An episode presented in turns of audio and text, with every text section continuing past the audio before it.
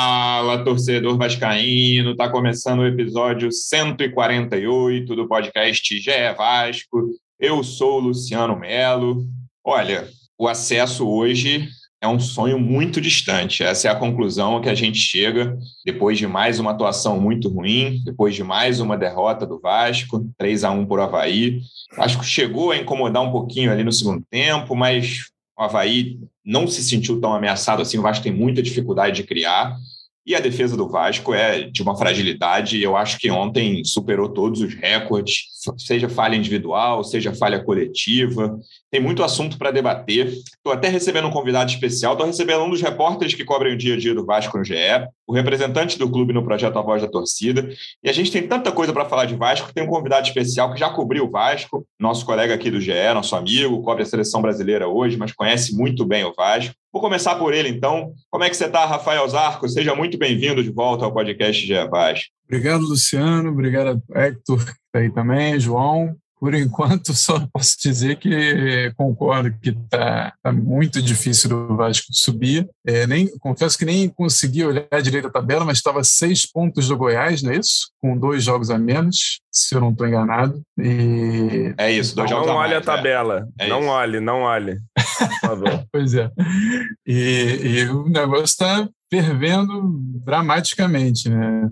Clube em polvorosa, manifestações de leve em Júlio Brandt e tudo mais. Agora atura porque o Salgado, que estava lá tranquilo na fazenda dele, não vai ter, já não, vai- não está tendo vida mansa, mas agora vai ser cada vez pior. Não é difícil prever. Acompanhando o Zarco, um dos repórteres que cobrem o Vasco aqui no GE, está sempre aqui no podcast. Como é que você está, Hector Verlang? Seja bem-vindo. Fala Luciano, fala João, torcida vascaína. Pô, fui surpreendido com essa presença do Zarco aqui, nem botei roupa direito, cara.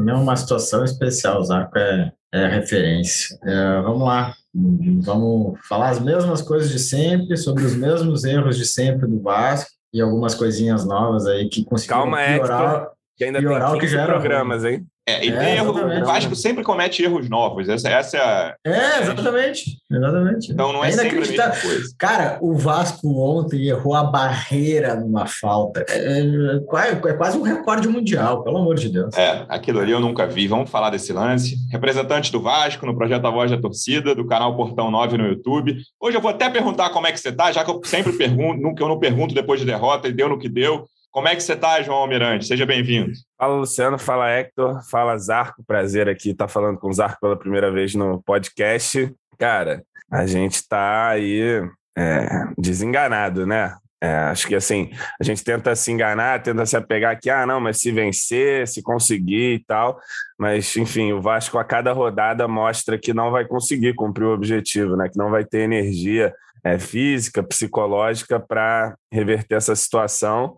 E ontem, enfim, como você disse, muitos erros de novo, né? Tu- Tudo bem que são erros novos, mas a gente sempre fala aqui de erros que, que o Vasco entrega os gols para os adversários, né? Ontem, se a gente for olhar, é, tudo bem, tem o primeiro gol ali que é uma falha, mas o cara tem até algum mérito no passe, mas ali, como o Hector disse, pô, a barreira não existe, né? Você tá com seis malandros na barreira, sendo que os seus dois zagueiros, o seu volante mais alto e ninguém marcando dentro da área. E o terceiro gol é, assim, o Galarza. Ah, e um jogador um deitado azar, atrás da barreira, João. Para quê? é. É uma falta lateral. Pois é, lateral não faz- era na diagonal. Não faz nenhum sentido aquela barreira recheada daquele jeito e a área vazia como, como ficou posicionado ali. Enfim, e perdemos mais uma e agora tem 10 dias aí para ficar remoendo essa derrota, mas enfim, é difícil acreditar que a gente consegue as 10 vitórias necessárias para subir, né? É, o questão do mercado, que a gente já comentou aqui, o Vasco trouxe um jogador do Equador, né, o Sanches, do Independente Del Valle, um zagueiro reserva do Cuiabá, o Valber. E aí, por isso que eu, eu, eu- minha esperança hoje é muito pequena, porque é, é mais ou menos esse elenco, é mais ou menos não, é É. quase todo esse elenco. É, talvez chegue um, dois, mas lembrando, não pode trazer ninguém de fora, não pode trazer alguém da Série B que já tenha feito sete jogos.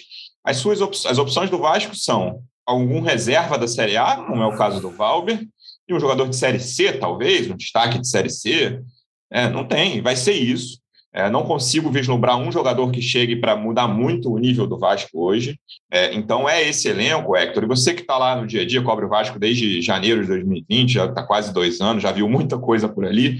Esse elenco apresenta problemas muito parecidos desde o Marcelo Cabra, né, desde o início da temporada, é, de falta de criatividade. Logo que começou a temporada no Carioca, tinha um problema crônico de bola parada pelo alto, bola aérea, né?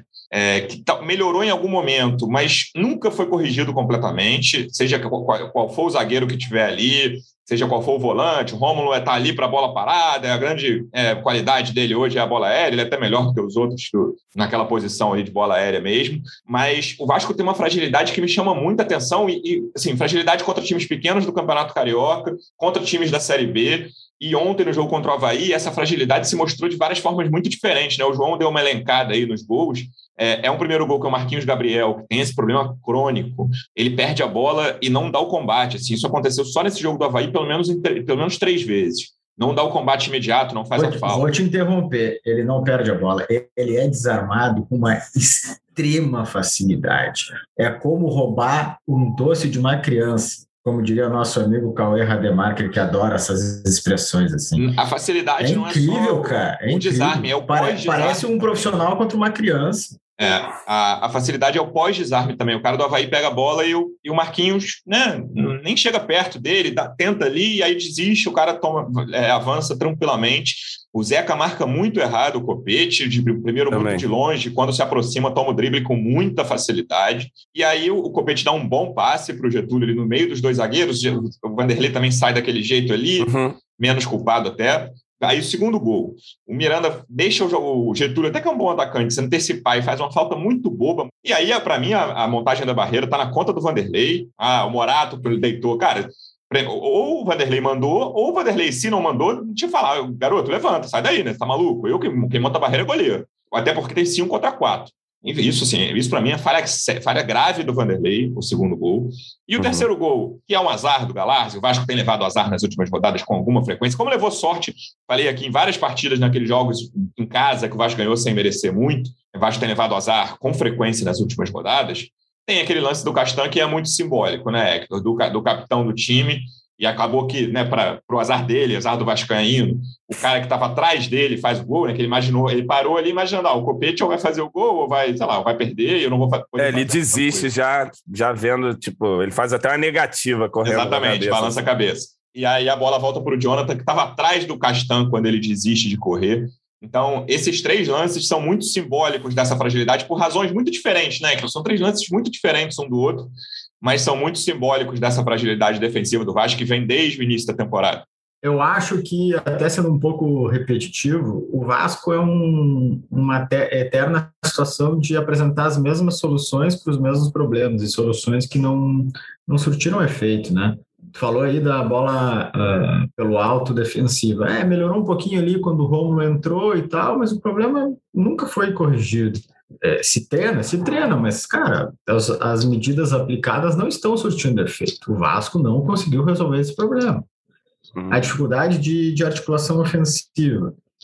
Desde o cabo, já tinha lá no ano passado também, quando o time foi, foi rebaixado, tudo bem que o elenco mudou.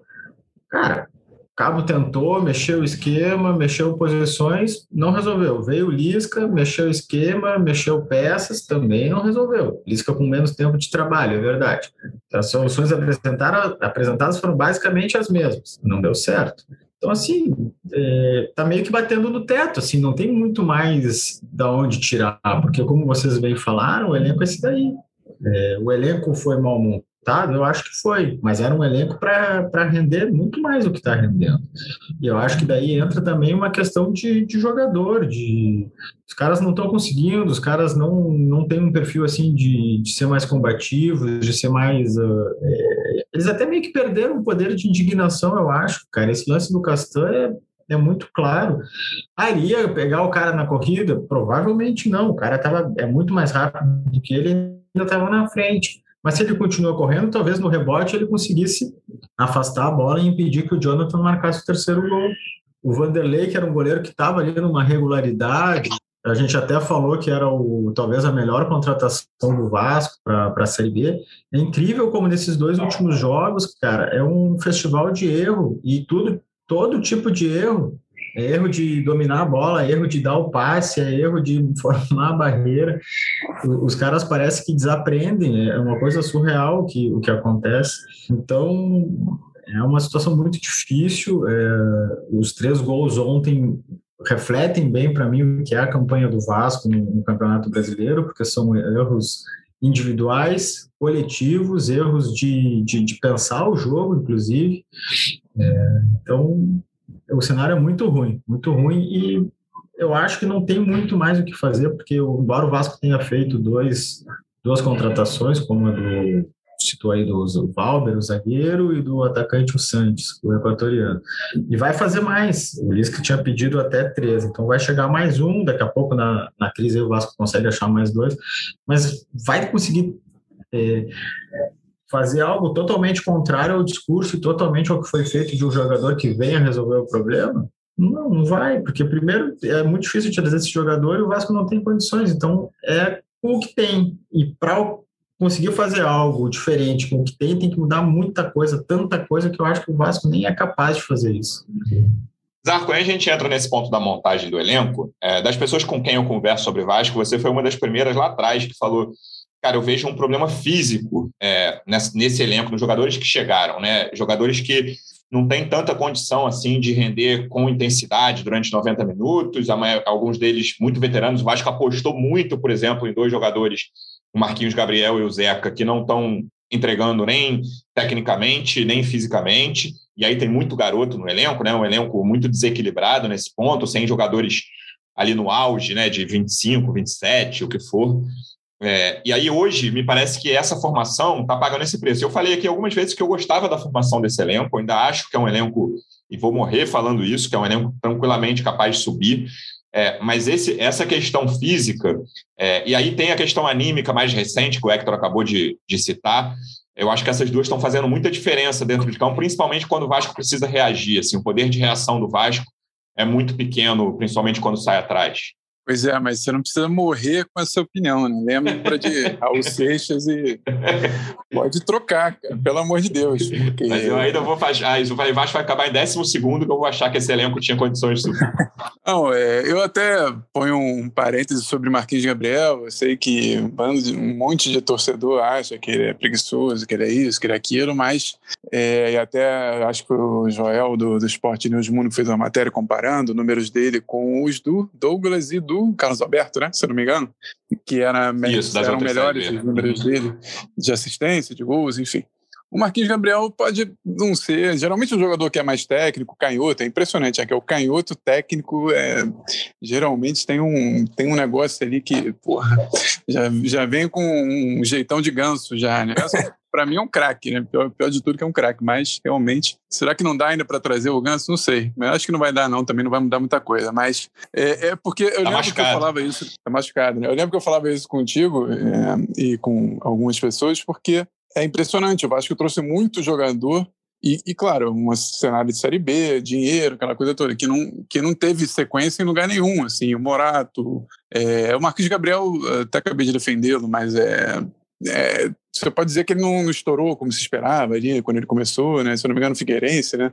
Aí depois vai Corinthians, é, Inter, o, Santos, Cruzeiro. Né? Ele vinha de temporadas bem ruins, né? Já teve temporadas bem melhores do que as mais recentes. Mas aí você, você traz um quase inteiro, um elenco quase inteiro de, de, de peças com esse perfil, né? E aí combina com o Michel, com, com, Acho que o Vanderlei todo mundo achava que era uma boa, e, e enfim, ele teve bons momentos, mas é, tá meio claro para mim, depois de muitas rodadas, que, que ele é um goleiro deficiente realmente num futebol de hoje que não aceita mais um goleiro que simplesmente não, não, sai, não sabe jogar fora ali debaixo do, dos quatro paus, que na verdade são três paus. Né? E, e então a fragilidade do Vasco está toda aí. É um elenco muito jovem, uma coisa que o, um erro crasso do Pássaro, além dessa coisa da, da aposta num perfil. E eu lembro, é engraçado que eu cobri o Vasco em 2014, quando o Rodrigo Caetano, acho que ele dá uma entrevista, agora não lembro sinceramente se foi on ou off, acho que foi on até. Ele disse que apostou num, num tipo de jogador que, como se diz, entre aspas, não tem o perfil de Série B que era o próprio Douglas, o, o Kleber Gladiador, que eram jogadores mais técnicos, entre aspas, de Série A, e que não incorporaram muito a competição. Né? Tinha o Diego Renan também, enfim, alguns jogadores também com alguma técnica e limitação física, né? Notoriamente o Douglas e o, e o próprio Kleber. Sempre Quem veio naquele ano que se deu bem, tinha problema físico, foi o Rodrigo Zagueiro, né? Veio nessa leva também. Uhum. É verdade, né? E o Aranda também, né? É, Fabrício. Esse, esse de problema físico e, técnico, mas é, aí já é outro caso. Mas, e esse perfil desse elenco foi um pouco parecido, mas claro, num nível muito abaixo, né? Porque o Douglas, por exemplo, jogou bem em boa parte da, daquela Série B, jogou bem no Carioca. Fabrício, o, o João falou, é verdade, também era um, era um perfil desse tipo. Mas... Todos, todas as contratações do Vasco foram de jogadores que estavam em baixa nos seus clubes, muito embaixo. Não tinha nenhum é, assim é, de certa maneira, de certa maneira, eu acho que era um pouco esperado que fosse é, embaixo, né? Um pouco inevitável. Se né? alta, nem, nem passaria pelo Fluxograma de João Almirante, essa tese um, científica ah, jamais mas batida. Um, mas era um em baixa que pô, não tinha nenhum indicativo assim de ah, pode melhorar. Poderia melhorar só porque os caras fizeram no passado e foi uma aposta muito arriscada, isso que eu quis dizer. Uhum. Sim, sim, não. E, e, agora completa esse quadro com a gente, a gente fala, todo mundo fala, que eu vejo vocês falarem, é, de elenco jovem e tal, tudo mais. E a gente está vendo chegar agora mais dois jovens, né? um de 24 anos e outro de 22 anos. Um que chega do futebol Equador, que, que pode ter potencial, e acredito que tem, mas nunca botou os pés aqui no, no futebol brasileiro. Vai pegar uma Série B que é toda encrencada, com o Vasco completamente é, perdido, abatido e tudo. E o, e o Valber, o, é Valber, né? Valber. jogador, é, tem 24 anos, pode ter potencial também, não sei. Eu lembro que quando veio o Raul do, do Bragantino, do Bragantino não, que foi para o Bragantino, mas veio do Ceará, se eu não me engano, ele era meio reserva lá no Ceará. E aí muita gente criticou, pô, trouxe um reserva e tal. Hoje o cara tá aí bem pra caramba, apesar de ter machucado. E, e, a seleção chegou a botar ele numa lista reserva, tudo bem que é reserva da reserva, mas estava numa lista. Ele é um volante jovem que se desenvolveu, né? Esse zagueiro eu não conheço, sinceramente. Ele veio do Atlético, o Atlético tem uma base, Atlético Paranaense, né? Tem uma base fortíssima há muitos e muitos anos. Pode ser que ajude, mas não era hora de, um, de chegar essa, essa turma tão jovem aí, né? Não quero monopolizar, não, mas eu vou só falar. Se trouxesse um Diego Ai. Souza agora, um, um Maicon, já, já dava uma mudança de cenário. Mas eu não acredito nem que o Diego Souza tenha curiosidade de vir, o Michael até pode ser uma bola aí meio, meio, meio cantada. Vamos ver, porque as esperanças acho que estão completamente perdidas, né? É, e, e, assim, eu acho que você poderia até atrair jogadores estando na Série B, porra, mas estando em outra condição, né? Quem quer vir para o décimo lugar da Série B aqui para fazer o milagre das 10 vitórias em 15 jogos?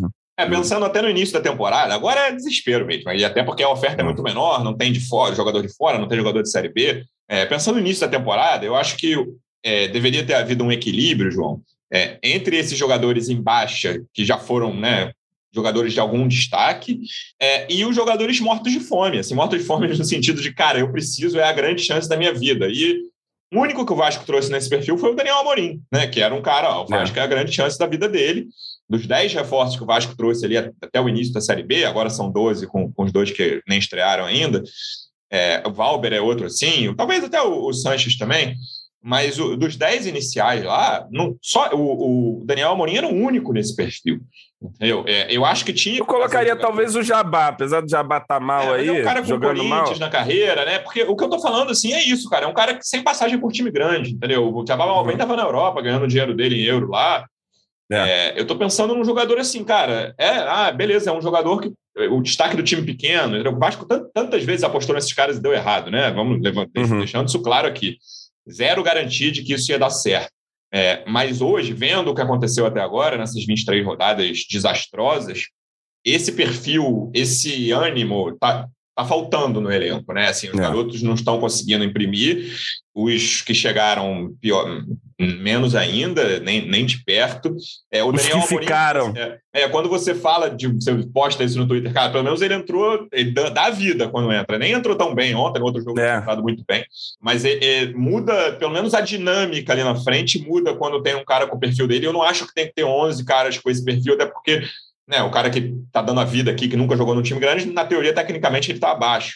É, não acho que seja, deveria ter, ser o time todo assim, mas talvez faltem mais peças nessa, com essa característica. É, eu, concordo com isso. Eu acho que, assim, é, não dá para o Vasco largar a toalha, né? Enquanto houver chances aí, acho que, enfim, tem que brigar. De repente ganha um jogo, a gente muda até o ânimo aí e passa, enfim, se vier a tal sequência de vitórias.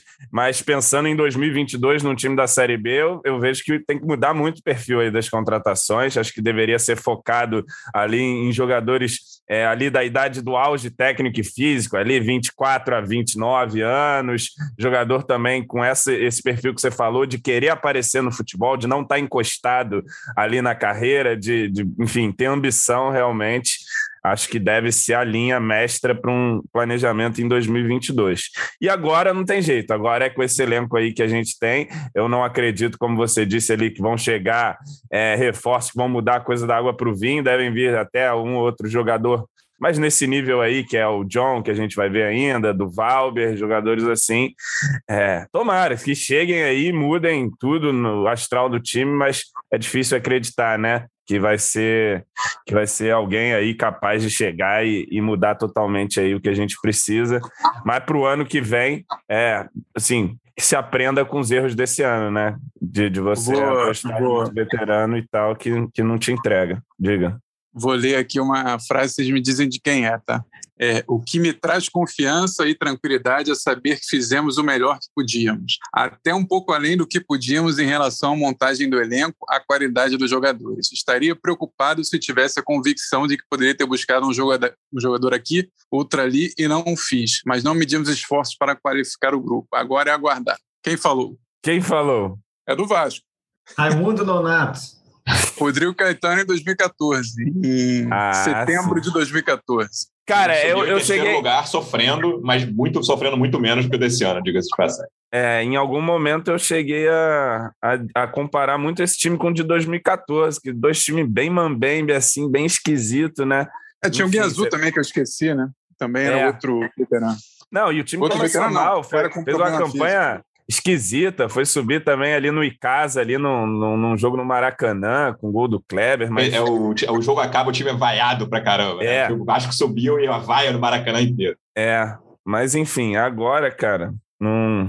É difícil, é difícil agora, porque, enfim, a gente não vai trazer um time todo novo, né? Não tem nem mais tempo para isso. Então tem que ser esse elenco que se apostou alto, que a gente no início até achou, né? Você vê as análises gerais, era de que o Vasco, pô, é, se não subisse, mas pô, ia rondar ali, a gente não está nem rondando o G4, é um fracasso total. E você pode dizer, ah, porque pô, o time tinha que gastar mais.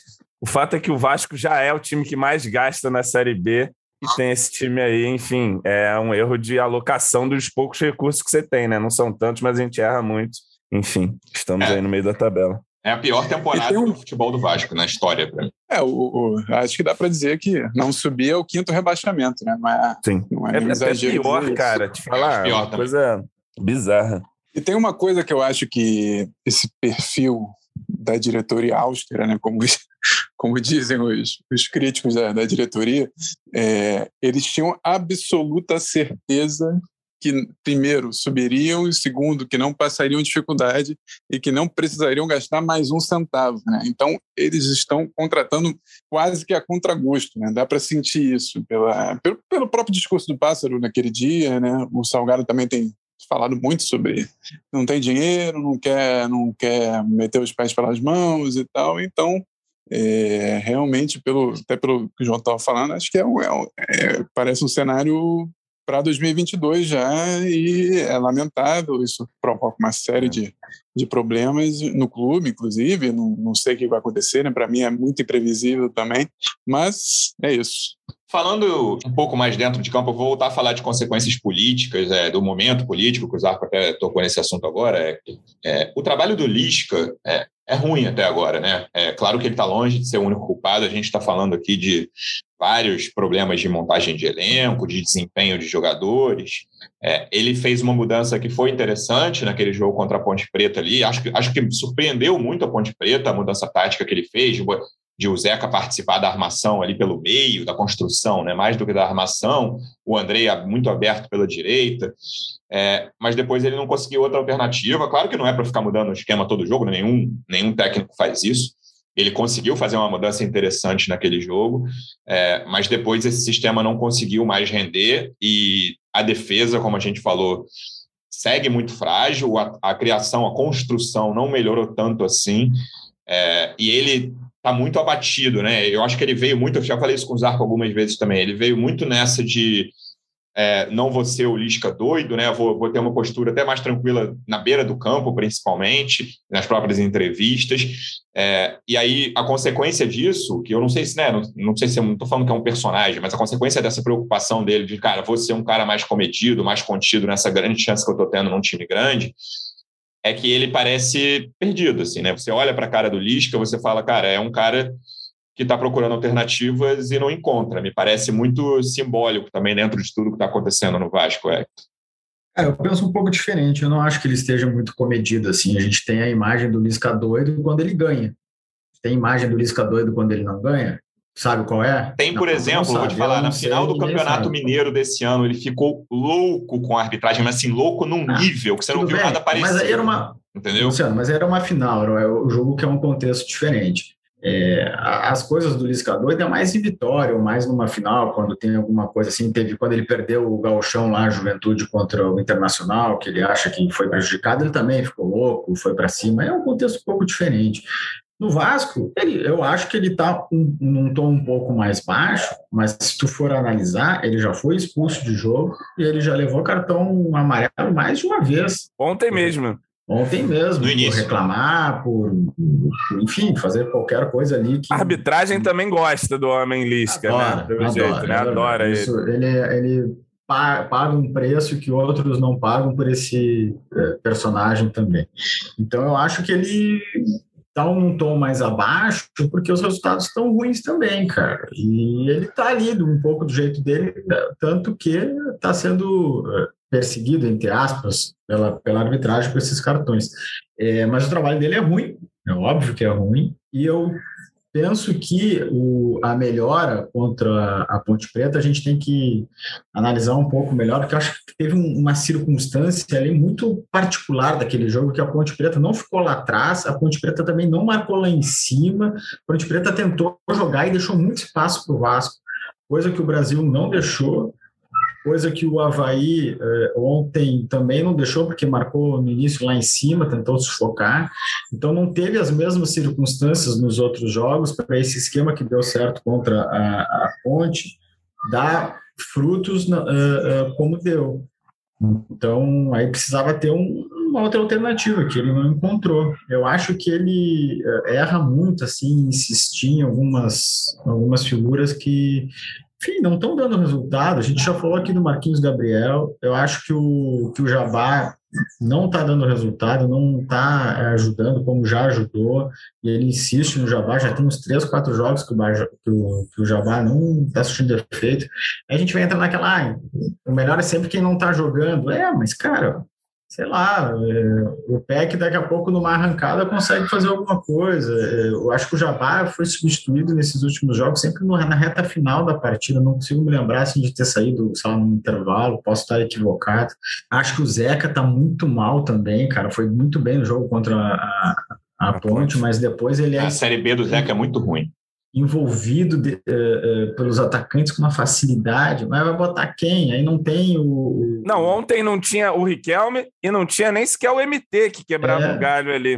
É, tipo assim, a única decisão que a. Tinha o Michel, cadê o Michel? Que era é, volante, la lateral é, e zagueiro, né? Exatamente, foi dito que veio para. Né, Esse, né, é o, para mim, é o maior erro de contratação, é o maior erro do Pássaro. Esse aí é, é brincadeira, era um erro que estava claro naquele momento, né? Não, é nem, não somos engenheiros. É, foi isso pronto. que eu falei. O, cara, o Michel estava muito em baixa, cara muito embaixo, ele Mas não conseguiu jogar. Muito embaixo como volante, Hector. Aí ele chega, o Vasco tá precisando de um lateral, ah não, porque ele é versátil, ele pode fazer lateral esquerda. Só, não tem tu só está referendando o que a gente está falando aqui. É. Aí a única decisão que a direção fez, além das duas contratações, foi tirar o MT e o Juninho e mandar para o Sub-20, que eu não vou nem classificar como errada, porque certamente aconteceu alguma coisa lá de comportamento que eles decidiram fazer isso.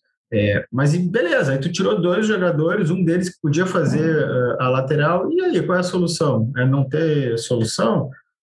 as decisões nunca podem ser assim só isoladas, né? Elas precisam. Na um prática, conjunto... você ficou com menos duas opções no elenco. É, exatamente. Então, Para é... piorar tudo, Zarco, você ainda tem o jogador que é o principal jogador do Vasco, indiscutivelmente, desde o ano passado, no maior jejum dele, 10 jogos sem fazer gol. Ele até foi. Teve a capacidade de passar, coisa que ele é muito fominha dentro da área ali, o Cano. Ele deu um ótimo passe para o gol mas também teve uma chance de cabeça que ele cabeceou fraco. É, e só um parênteses, Lulu. E o nosso VAR, hein? É, Porra, tava querendo achar problema minutos, no gol ali é, de qualquer quatro jeito. minutos para checar um gol, né? Que não precisava nem, não precisava nem da linha. Eram dois lances ali, tanto do mas, Cano quanto o passe para o Morato, muito simples. Mas, é, mas, repararam na ironia, né? Se não tivesse o VAR, como é, a direção o, do Vasco está solicitando, o, o, Vasco não teria marcado nenhum gol na partida. É isso. Se, se não tivesse VAR. Substitui, substitui o VAR pelo Michel, né? sei lá, uma coisa assim, mas já faz tantas posições. Se a CBF tivesse atendido ontem mesmo ao pedido da, da diretoria do Vasco, o jogo seria 3 a 0 para o Havaí. Vale lembrar isso. É, e aí, não só os gols, Zarco, é, a participação do Cano, ele é um cara que sai da área, ele tem, né, ele tem saído mais ainda, mas ele tem uma capacidade boa de passe, ele não é um cara de drible, né, longe disso, ele, quando no 1 a 1 ele até, mesmo na melhor fase dele, ele vai mal, é, mas essa queda dele, eu não estou falando só de gols, eu estou falando de participação. Ele está errando muito passe, está mais fominha que o normal, tirando esse lance de ontem, que ele foi muito bem no passe ali. É, acho que isso também atrapalha muito um time que tem tanta dificuldade assim de criar, que o Cano é pouco municiado, tudo isso é verdade. Mas também tem a parte dele, principalmente nesses últimos jogos. É, e assim, é, é pouco municiado, eu já, eu já não, não acho tanto assim em alguns jogos. Ontem, por exemplo, ele teve duas cabeçadas e um chute uhum. de esquerda, se eu não me engano, que ele teve três chances, quer dizer, nenhuma delas foi. Não, acho que uma foi no gol, foi fraquinha, não lembro direito. Mas o chute de esquerda, é, o primeiro zagueiro que estava na frente dele, não precisa nem fazer, nem se posicionar bem, assim. É terrível, porque é uma fase muito ruim do, de um cara que era a garantia de um gol a cada três, dois jogos, três jogos. Então, é, ele, ele, em outros tempos, jamais tocaria aquela bola realmente do, do primeiro gol. Mas eu acho que a confiança dele está no, no, chão, né? Para ele tocar uma bola daquela, mas também não concordo com quem diz, ah, porque não chega a bola. Chegaram algumas bolas, não só ontem, outros jogos aí, agora não estou com a memória. É, sai na cara do gol com cinco minutos contra o Operário. Errou o pênalti, né, gente? Londrina, é. ele perdeu pênalti, também. Perdeu gol de cabeça, outro gol de cabeça em algum outro, outro momento. Acho que de cabeça ele não é muito bom, né? Se eu não me engano. Não. Assim, é, o Operário foi a melhor chance foi aquela com um minuto, né, João? É, Passe Sarrafiore, ele sai na cara do gol, chuta cruzado para fora. Era até para chutar no lado do goleiro, mais até do que cruzado, mas enfim, ele escolhe o cruzado e chuta para fora. Pois é, mas o momento é terrível e numa situação que já é terrível, a coisa fica calamidade pública, né, completa. Não tem solução, não tem saída. Olhar a tabela, é, olhar a tabela e olhar os jogos, é, é, você pode até achar, vai ter uma pequena reação, como o Botafogo teve, só que a oscilação e, e, a, e a enfim, os, as coisas do futebol mesmo. Vai ter um jogo que de repente vai estar tá bem, vai, vai, vai perder um pênalti, vai, vai fazer um gol de sorte, vai tomar um gol de, de azar e não dá. Pelo visto, é, me parece muito improvável qualquer reação, ainda mais quando você conta que o Cano está num momento terrível, né? Ele fez uma Série A melhor que uma Série B, né? Para a gente ter a perfeita ideia disso, do, do drama que é o, o atual momento do, do clube. João, para terminar dentro de campo, que tem muita coisa acontecendo fora, é, o que você faria? Tem 10 jogos aí para o próximo jogo. O, o, Hector falou em algumas escolhas do Lisca. Acho que o Lisca, por exemplo, também tem demorado a mexer. É, é, um, é um problema recorrente nesses últimos jogos. É, mas com o que tem lá, é, você tiraria o Marquinhos Gabriel, Uhum. É, daria uma chance para o PEC, Jabá, meio-campo. Com esse elenco aí, sem pensar nos reforços, a gente, talvez até eles estejam à disposição contra o CRB, são, tem esses 10 dias aí. É, mas com o que tem lá, e aí, só um ponto que o Zarco falou antes de você responder, é, essa questão da. O Zarco falou do Botafogo, eu lembrei de uma coisa. É, o Botafogo cresceu não só por causa disso, até porque a arrancada começou antes. Mas o Carly tem participado, era um, que era um jogador que, dado como morto profissionalmente, uhum. né? Quando chegou aqui, ninguém contava com ele. É, ele tem feito jogos muito bons, assim. Não, assim, ele até falhou no, no, lance no último jogo, que o cara cabeceou no travessão, ele errou um tempo de bola, coisa que ele é muito bom na bola aérea, muito bom. Uhum. É, mas ele me parece ter uma liderança muito positiva é, no elenco, mesmo quando ele não está em campo. Ele ficou um, quase um turno inteiro sem entrar em campo, porque o Chamusca não o utilizou em nenhum jogo. Ele não entrou um minuto nem no Carioca, nem na Copa uhum. do Brasil, nem no início da Série B. e ele era um cara que não reclamava, que ficava ali apoiando os caras. É um cara identificado, fez um gol que a torcida do Vasco lembra, um gol muito marcante para a torcida do Botafogo. Então, é, eu acho que eu, eu, sinto falta disso no Vasco, assim, é, tanto o Castan quanto o próprio Cano, né? É mais difícil um cara estrangeiro, apesar que a gente tem alguns exemplos de estrangeiros que fizeram isso aqui, o D'Alessandro talvez seja o maior deles, de, de liderança que eu digo. É, eu sinto falta disso no elenco do Vasco também, uma liderança mais positiva. O, o, o Castan falou muito isso, ah, eu sou um líder que cobra muito na, na coletiva que ele deu na semana passada, mas eu não sinto o grupo tão ao lado dele como eu sinto com o Carly. Isso é tudo subjetivo que eu estou falando, tá? Uhum. É, posso estar completamente errado, mas eu, é, é, a sensação que eu tenho, eu estou falando aqui. É, e aí, é, falando então dentro de campo, o que, que você acha que pode mudar? Não é muita coisa, a gente sabe, mas do jeito que a coisa está andando, João, o que, que você faria? O que, que você acha que pode ser diferente em termos de peças? É, você sabe que eu venho há 23 rodadas sendo o treinador desse time aqui no, no é podcast G Vasco. Tem sido brilhante, né? Tem dado certo demais aí a, a, os nossos palpites. Mas, cara, é, nesse momento eu acho que eu apostaria em juventude, em gente com, com mais capacidade física, mesmo que esteja mal tecnicamente, assim, acho que tem que jogar a Galarza, enfim, fazer um, um meio-campo talvez mais jovem ali com Andrei Bruno Gomes e Galarza, e, e na frente Peck, Jabá, o Peck Morato e, e Cano, ou enfim. Porque as opções são essas, né? A gente tem o tal do John aí, que a gente não vai ver, mas não sabe qual que é, mas vai entrar, vai ter que, vai ter que jogar aí, acho que vai chegar para, enfim, disputar uma das posições, mas eu acho que no setor de meio campo eu iria para um talvez uma opção mais conservadora ali de três volantes, juventude e tentar fazer um time mais seguro desse jeito, assim. Agora sobre outras mudanças, né, cara? O que, que você vai fazer na lateral esquerda, por exemplo? Pois é. O que, que você vai fazer na lateral direita? É o Léo Matos. O que você vai fazer na zaga? A gente fica se agarrando também. Lembra quando o Castan voltou? Não, porque o Castan tem. É, o, o, desempenho é de G4, com o Castan em campo. Enfim, a gente se agarra nessas pequenas esperanças e, e fracassa também, né? E agora, como você pontuou muito bem, é, você pode dizer que talvez os dois melhores jogadores do time, aqueles que mais entregavam, aqueles que, que era o goleiro, né? O Vanderlei começa a falhar todo jogo. E o Cano tá aí que 10 jogos sem marcar. E aí falando do trabalho do Lisca, de um modo geral, ele não melhorou nenhum aspecto do time, né? É, essa é, é o, é o diagnóstico que a gente faz. Não, é, não, não, não melhorou nada. A defesa continua com a mesma vulnerabilidade, com os mesmos problemas, cometendo erros atrás de erros. O seu artilheiro secou, né? Desde que o Lisca chegou, o Cano não faz mais gol. Enfim, nada nada funciona para esse time. E agora eu acho que eu iria para essa, para a saída da, da, dos garotos, até em vista já de começar a amadurecê-los para o ano que vem, alguns e tal, que você for aproveitar. É, talvez seja tô... o momento de, de reduzir danos, né? Eu já estou na pegada ano que vem, cara. Você tem uma você tem uma oportunidade, mesmo que seja mambembe, de amadurecer um pouco na, como disse o Lisca, né? Mas é, não, não acho que ele esteja dando muito incentivo para isso, não. Amadurecer a marra, né, os garotos. É. Mas é porque acho que é o momento de reduzir os danos, né? Talvez apostar num. Não tem muito o que fazer mais, realmente, porque todas as soluções, possíveis soluções, é. foram tentadas e nada deu certo, né? Nada, nada foi consistente, né? Então, é, acho que. É, é, eu não sei se foi o João que escreveu ontem, ou antes, sei lá quem foi que escreveu, talvez tenha sido o Danilo, né? Que escreveu que quando todo mundo perguntou durante a campanha, e a Série B e tal, aí, ah, a gente não acredita e tal, blá, blá, blá, blá. E agora seja o momento, é, agora eu espero que as pessoas que estão no poder estejam pensando. E, vamos, e se ficarmos na Série B, o que é um quadro muito provável, né? o que será feito? Mas, enfim, acho que pode ser que a gente fale mais disso a partir de agora, não sei. É isso, eu, eu perguntei de mudanças dentro de campo para o João, é, e aí eu queria te perguntar... De Ô, Luciano, só deixa eu fazer um, uma parte, desculpa te claro. interromper, eu gosto de te interromper, mas é que tu fez uma comparação com o Botafogo, ao citar o Carly, o Botafogo fez uma contratação do Chay, que não é nenhuma grande contratação, não o quê? Não é uma contratação. É, até comentei num podcast eu... recente aqui. O Botafogo, dos quatro melhores jogadores do Botafogo na Série B, e esse é outro ponto do Vasco, três não jogaram o Carioca veio, por exemplo, além do Chay, um pacotão do Mirassol. E os caras deram Perfeito. certo. O Oyama, ah, vai, Gonçalves, o Daniel Borges um pouco menos, mas ele, o Botafogo melhorou o time pós-Carioca. É isso que eu quero dizer, tu vai me dar mais argumentos, então, muito obrigado.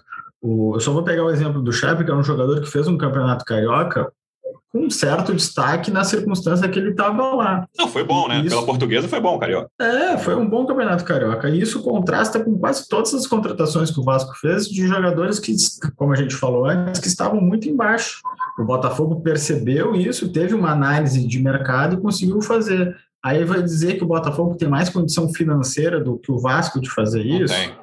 Não, Não tem. tem. E começou muito mal, né? Mudou. É. Tem uma questão de mudança agora, de treinador aí. Do jeito que é o Vasco, meu amigo, também se contratasse o Chay, era bem capaz do Chay não estar tá jogando nada aí, pessoal, ah, o Chay. tem isso também. Não, tem uma questão muito ampla lá, aí, né? é, que o Vasco, e aí eu, eu boto até torcedor nesse meio, cara. Eu boto dirigentes, jogadores, comissão técnica, e nesse caso aí, em específico, eu boto os torcedores. É, o Vascaíno, pô, parte deles, né? O João tá aqui, a voz da torcida, ele adora essa hum. expressão. É, em algum momento, alguns deles não se conformam do patamar que o Vasco está hoje no futebol brasileiro. É lamentável? É lamentável, é muito triste, é. é. muito triste. Mas aí, se o Vasco contrata o destaque da portuguesa do Carioca, pô, cai o mundo, cara. Cai o mundo antes dele entrar em campo, né? Não tô nem falando de se ele vai jogar bem, se ele vai jogar mal. O time em quinto é. lugar e a solução é. dos caras é trazer 30 anos e da aí, portuguesa. Essa Mas é óbvio que o dirigente não pode. Não pode. É, é não, e aí eu vou chegar no ponto dele. Eu tava, ia falar disso agora. Esse, essa diretoria específica me pareceu, pelas opções, ter quase vergonha de fazer esse tipo de contratação, sabe? Tipo, ah, beleza, eu vou trazer só o grandalhão do Tom Bense porque a gente Medo. tem um titular absoluto que a torcida ama naquela posição, não tem nenhuma chance do Daniel, do Daniel Amorim ser titular. Então, beleza, tu vou trazer o grandalhão do Tom Benz. Fora isso, essa diretoria não, consegui, não, não fez, e aí tá errado, né? Porque ah, se a contratação vai ser impopular, lamento. Se vai dar certo, beleza, é o Chay, né? Se o Chay tivesse, sei lá, a quantidade de gols e assistências que ele tem no Botafogo pelo Vasco, um, sei lá, quatro meses depois, três meses depois da contratação, ela seria tratada como bem sucedida. É, Mas não dá para achar que é o que é mais popular trazer o Michel do que trazer esses, essas outras Eu acho figuras, que é, né? Hector. Entre o Michel e o Chay, eu acho que o Michel é mais popular porque tem uma lembrança, ah, o cara já fez gol em semifinal de Libertadores no Monumental de Nunes, entendeu? É, ah, sim, mas cara, bem, três anos. Beleza, foi em 2017. É, eu acho sim que trazer o Michel é mais popular do que trazer o Chay. É quando o Chay veio, né, para o Botafogo. Então, e aí tem, é, o problema é da diretoria e o problema é dos jogadores também, que eu acho que né, nessa comparação com o Botafogo tem muito isso, assim. É, os jogadores, o Botafogo não jogou nada na última rodada, nada, assim, zero, não. muito mal tecnicamente. Mas, cara, os caras, você vê a postura dos caras no último lance, que foi um, né, um massacre do Remo ali, teve quatro chances no lance só aos 52. Quando, quando a bola sai de vez, pô, cara, eu não vi essa vibração nos jogadores do Vasco, que, nenhum, que os caras, todos eles comemoram, que o juiz apita logo. Assim, eu não vi essa vibração em jogador do Vasco em nenhum jogo, sabe? Eu acho que é, isso é o ecossistema inteiro do Vasco, sabe? É, do, do cara que está lá em campo até o torcedor, passando pelos dirigentes, que são os principais responsáveis nesse caso. É, o, o, Vascaíno, seja o presidente, o diretor de futebol, o centroavante, o treinador, ou só o torcedor, ele precisa ser lembrado todos os dias do patamar do Vasco hoje no futebol brasileiro. É, e o que fazer para voltar a um patamar anterior, talvez não volte àquele patamar de né, domínio absoluto ou domínio no futebol brasileiro, mas de briga por títulos, pelo menos, é, isso precisa ser lembrado sempre. E aí, voltando à pergunta que eu ia fazer para o Zarco, é, eu falei de mudanças dentro de campo para o João. É, pensando em mudanças fora de campo, Zarco, é, eu conversei com você rapidamente antes da gente gravar. É, em termos de diretoria, é, me parece que até o fim do ano, e aí você me disse se eu estiver errado, é pouco provável alguma coisa mudar.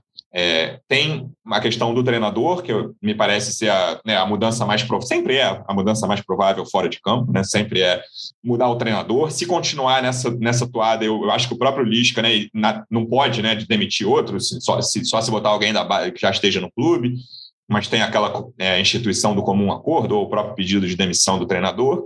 Me parece que se continuar nessa toada, o Lisca não vai ficar até o fim, ele mesmo vai pedir para sair. É, e fora de campo, a torcida está muito pegando no pé do pássaro, mas é, pelo que você vê e pelo que você conversou lá com as pessoas, essa mudança hoje parece pouco provável, mas como você falou já nesse podcast, nada é impossível, Zá. É, eu não vejo o Salgado mandando o pássaro embora, não. Né? Talvez no fim do ano sem o acesso, mas é o que a impressão e as informações que eu já ouvi é que o Salgado é apaixonado pelo pássaro, acha ele o. Não sei, eu ia procurar uma palavra aqui, mas acha ele, ele extremamente capaz, porque ele fala sei lá quantas línguas, porque ele fez cursos, porque ele é um jovem. É, esqueci agora a palavra que quando o jovem é muito precoce. Mas prodígio? Um, prodígio, é, isso aí, essas coisas e tal.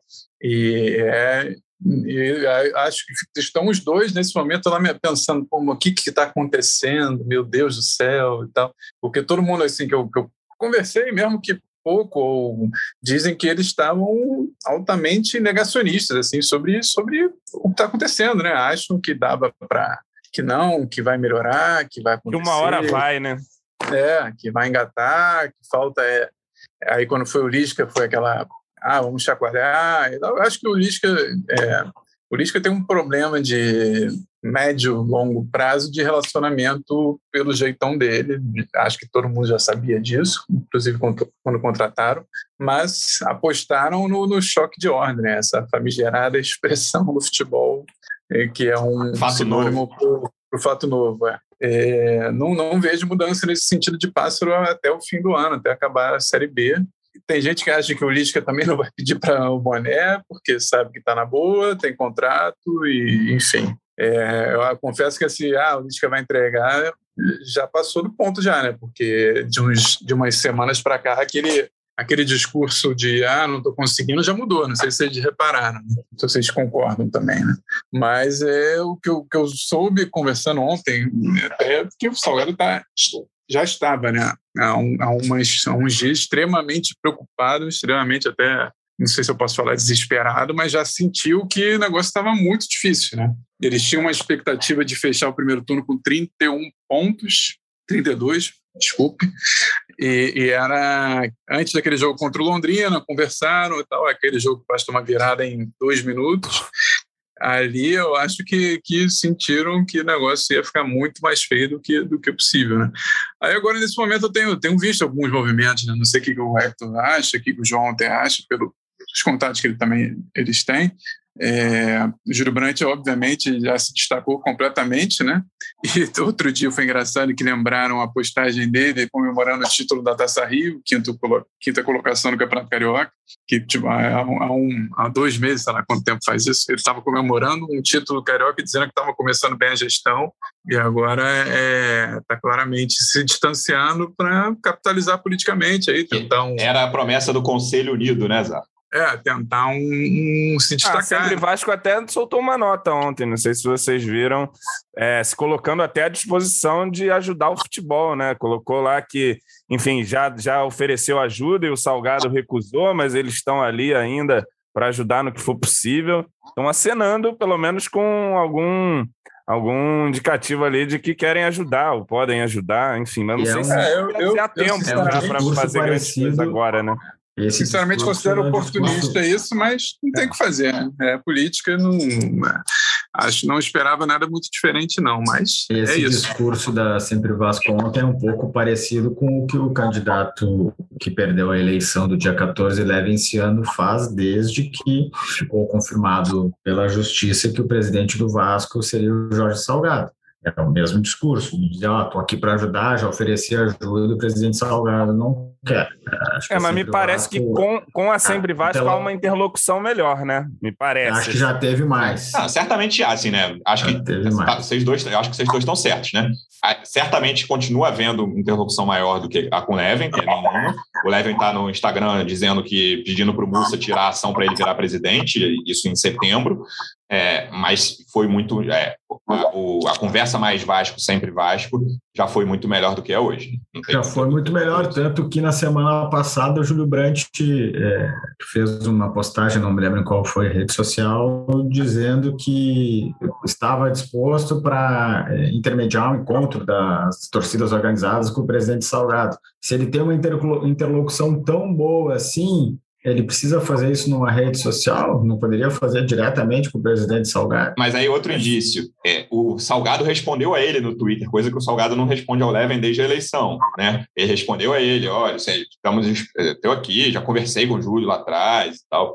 É, existe, mas aquela promessa, ah, o conselho está todo unido com a situação, que era, né, não vai ter briga política, é, que era talvez a, a, grande promessa que o Salgado estava cumprindo nos primeiros meses de mandato, é, essa promessa não está mais rolando, assim, né, porque a Sempre Vasco, que elegeu os 30, por ser a segunda colocada na eleição virtual, é, elegeu 30, botou 30 pessoas no conselho, deve, certamente tem alguns entre os natos também. É, é, a Sempre Vasco não está mais, não faz parte da situação, com certeza, isso está muito claro.